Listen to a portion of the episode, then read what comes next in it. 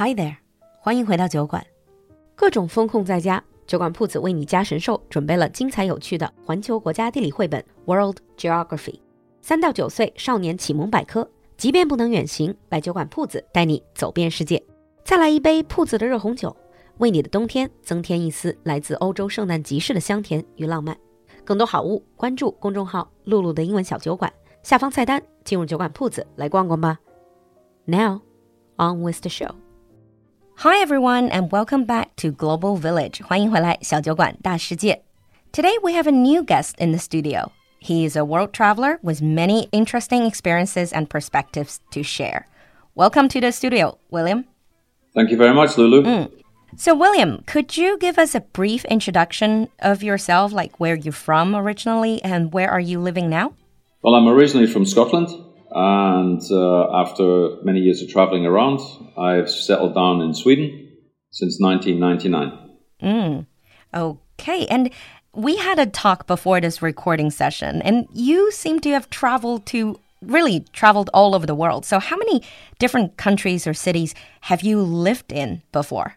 I've lived in probably for periods of more than a couple of years. I've lived in in more than six or seven, eight even major cities. Wow. I've lived in in China, in Dalian, I've lived in Shanghai, I've lived in Australia, and I've lived in the States, I've lived in Switzerland, Dubai. Yeah, I get around. Apart from your home country, which is your favorite place to live so far? Sweden? Oh, my favorite place to live is in Sweden. There are some beautiful places in the world and beautiful people in the world, but I really like. I'm a nature person, and I really love. I love the nature of uh, of Sweden. I love it. So, I guess you don't live in Stockholm then. You probably way out of the city. Yeah, I used to live in Stockholm, and uh, then I found a wonderful island by accident. I was visiting a very famous restaurant there. I was there with a client for dinner, and I saw a post-it note by the ferry to say there was a house for sale. And I came back the next day and looked at it. Wow. okay. And needless to say, I didn't buy it. I didn't buy that house because there was some problems with the house, but there was another one, and I bought that one. And when you say a small island, like how small, if you could give us an idea? It's extremely small. It's about the size of. I'll tell you what. There's about thirty houses there, 30 houses. So- Ah, and not a hundred percent populated over the all the time. Some is just summer dwellings. I see. Like there are summer houses. And then how is it connected to other islands or the, or the main, uh, I don't know, like the mainland? Well, my small island, which is called Oaxen, is connected to a larger island, which is called Mörkö, which means dark island. Okay. It's connected by a, a small ferry, which takes about five minutes. And we can put cars on that ferry. We can put about eight cars. And then once we get to the big island, there's a bridge from that island which connects us to the mainland and the rest of the world. Hmm.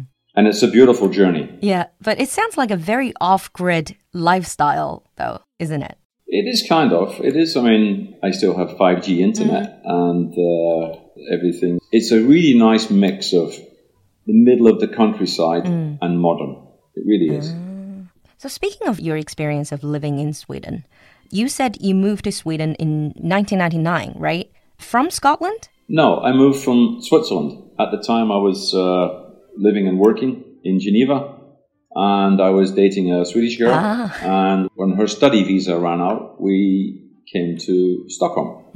And uh, after being in Stockholm for five or six months, my girlfriend at the time she realized that um, she was better off in the job she was looking for, going back to live in Switzerland.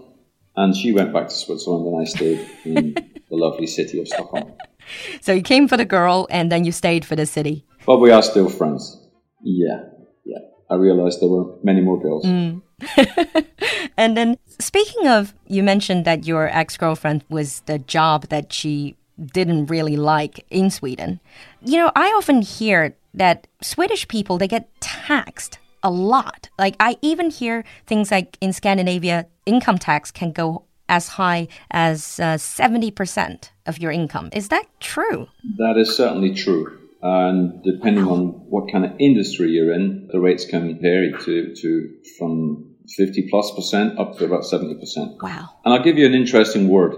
The word for tax in Swedish is skatt. And skatt also means treasure. And the biggest employer in Sweden is the Skattemyndigheten, which is the tax department. and people in general are okay with being taxed 50 to 70%? They are and they aren't. The middle range people, normal people, they are quite happy with the taxes because they can see their tax money working. The cities are in good condition, uh. there's good public transport, which is quite well priced. Things work, it's relatively safe, hospitals are exceptional, education system is exceptional, so they're reasonably happy. Nobody likes paying tax, but if you can see it working a little bit, then that's okay. Yeah, but not so much for the high earners, right? If you earn quite a lot of money, then you get no. 70% of it taken away. The high earners tend to earn high for a few years, then say, I've had enough of this, and they, they move offshore to countries which are a little bit more conducive to that kind of lifestyle. Yeah. I see. Speaking about Sweden, Swedish people, I'm sure a lot of our listeners, um, actually, anyone who's not Swedish, would have sort of stereotypes of Swedish people, which I'm sure you had before you moved to Sweden. What sort of stereotypes would you say people generally have of Swedish people? Like they're tall and blonde? Yeah, exactly. Well, my girlfriend was tall and blonde, so I automatically assumed that everybody else was tall and blonde. And that's not true? And good looking.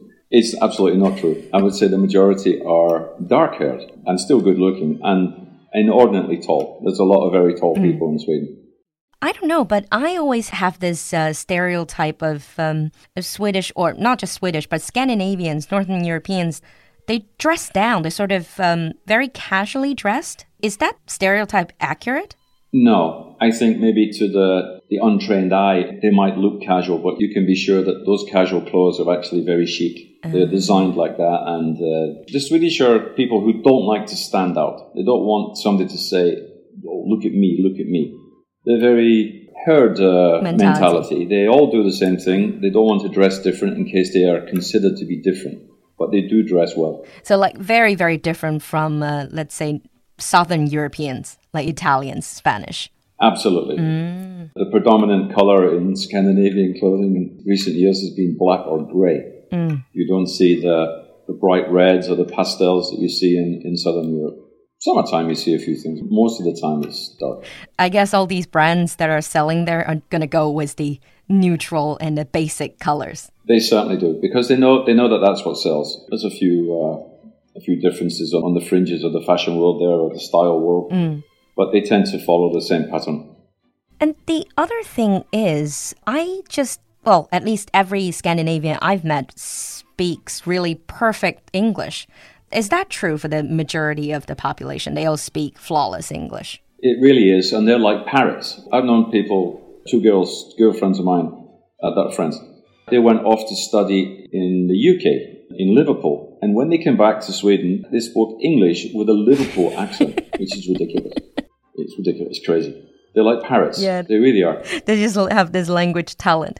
Then what about you? Did, was it equally easy for you to learn Swedish? I'm assuming you speak fluent Swedish now. Yeah, the way I learn to speak languages is I read about what I'm interested in and I listen to programs on TV or radio about what I'm interested in. There's no point in trying to study nuclear physics mm. and read a book in nuclear physics but it's not interesting. But I study things I like. And I found Swedish to be actually not that difficult. It looks impossible, but it's not. It's really quite simple. And there's many, many incentives from the government to go free classes to go learn. Oh. Yeah. I see. And then I'm sorry giving you all these stereotypes, but the other thing that when we think about especially for people who have never lived or even been to the Scandinavian countries, is that, um, you know, you hear so much about equality there not just gender equality between men and women, but also equality just among the general public. Like you don't have a huge wealth gap. And how, to what extent is that real? No. I think uh, in any job, for instance, anybody, if there's a job advertised, it's not specific for a man or woman. I mean, uh, you have we have female doctors, we have female scientists, we have female company CEOs. Mm. There's no barrier. And the pay scale is not different if you're a man or a woman. Absolutely not. Mm. Which is a good thing. And you see a lot of women very high in the political world as well in Scandinavian countries, right? Yes. Mm. Yes, very high. Especially Sweden and Finland at the moment both have a, a female prime minister, and and everybody's fine with that. There's no stereotyping, nothing like that. Everybody's fine with it. Mm. They might not be fine with the person's politics, but they're fine with the gender. Ah, so even if they comment or give a negative comment of, of these head of states, they are focusing on what they do, not on their gender. Yeah, exactly. Mm. One quite extreme cases, um, maybe extreme is not the word, but uh, the idea of stay at home dads. Because that you certainly see more in Scandinavian countries. Well, I'm not saying they don't have those in other countries, but I would say, for example, in China, stay at home dads, even if the couples are okay with the arrangements, the dads are going to face a lot of peer pressure because uh, traditionally they're still expected to go out to earn. So you obviously you're from Scottish culture and then you went to Sweden. How would you compare these two when it comes to the idea of uh, stay-at-home dad and then child care or child rearing responsibilities? It's a huge difference. Uh, in the UK and Scotland in particular, the man is considered to be the breadwinner and the woman is to stay at home, look after the kids, mm.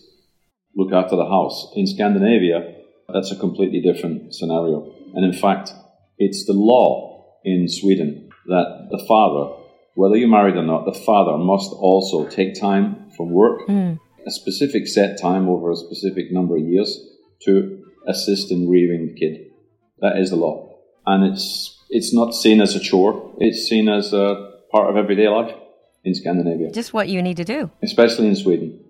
In today's global village, we talked to a new friend, William, about his life in Sweden. In the next episode, we're going to continue the talk. So until then,